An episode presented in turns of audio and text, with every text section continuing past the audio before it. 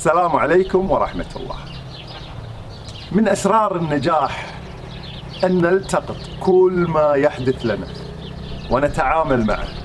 لا نتجاهل أيا من الإشارات.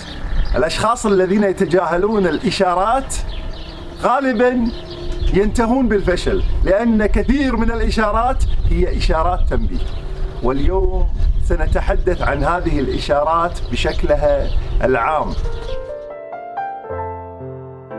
بعض الإشارات إشارات اجتماعية.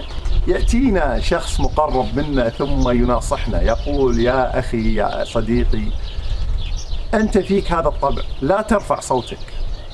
نتجاهل نبرر ثم نكرر الخطأ ثم نكرر الخطأ. وحينما نتجاهل هذه الإشارات التي تأتينا من الأصدقاء تسبب لنا هذه الإشارات الفصل من العمل. أننا لم نربي أنفسنا على خفض أصواتنا. لم نربي أنفسنا على التعامل مع الظروف المزعجة. لم نربي أنفسنا على كبت غضبنا. لكن الإشارات لا تتوقف عند الحياة الاجتماعية. من الممكن جدا أن تأتينا إشارات جسدية نذهب إلى الطبيب فيخبرنا أن الكوليسترول مرتفع أو يخبرنا أن هناك مشكلة في هذا الجسد. نتجاهل فتكبر المشكلة ونلقى في المستشفى. نشعر بالألم وننسى أن الألم هو صديقنا المقرب هو الذي ينبهنا أن هناك مشكلة داخل أجسادنا. نتجاهل هذه الإشارة ثم نذهب إلى الموضوع الذي هو أكبر منه. مشكلة ورم لا قدر الله أو أمر أكبر من ذلك. علينا أن لا نتجاهل إشارات الجسد كما فصلت في كتابي التوازنات الخمس. الرسول صلى الله عليه وسلم يقول لنا خذ ما تيسر ودع ما تعسر.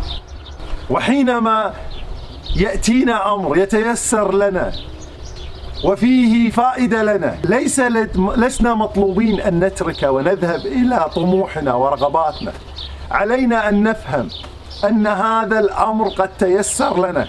هذه الوظيفة قد جاءتنا دون أن نطلبها. لماذا نتجاهلها؟ لأن طموحنا بوظيفة أخرى. وهكذا أمرنا الرسول صلى الله عليه وسلم أن نتعامل مع الرسائل التي تأتينا من الله. الله عز وجل قد توقف وحيه وكلماته لأن الوحي قد توقف. لكن أفعال الله عز وجل فينا لم تتوقف. ولا يمكن أن يحدث أي أمر في الكون إلا بأمره وعلمه وموافقته. وحينما تحدث لنا أمور تتكرر باتجاه معين علينا أن نفهم هذا التيسير أو نعلم هذا التعسير. كنت في حديث مع أحد الأقارب قبل فترة فعرضت عليه عرضا جيدا.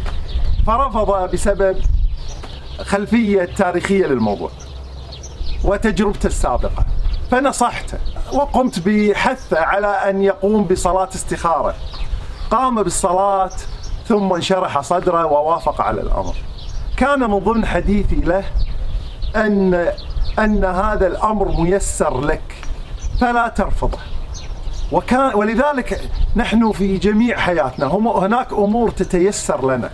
يجب علينا أن نعلم أنها أتتنا بعلم الله وموافقته. وهناك أمور تتعسر علينا أن نعيد النظر في أهدافنا. نلتقيكم مع إسرار النجاح.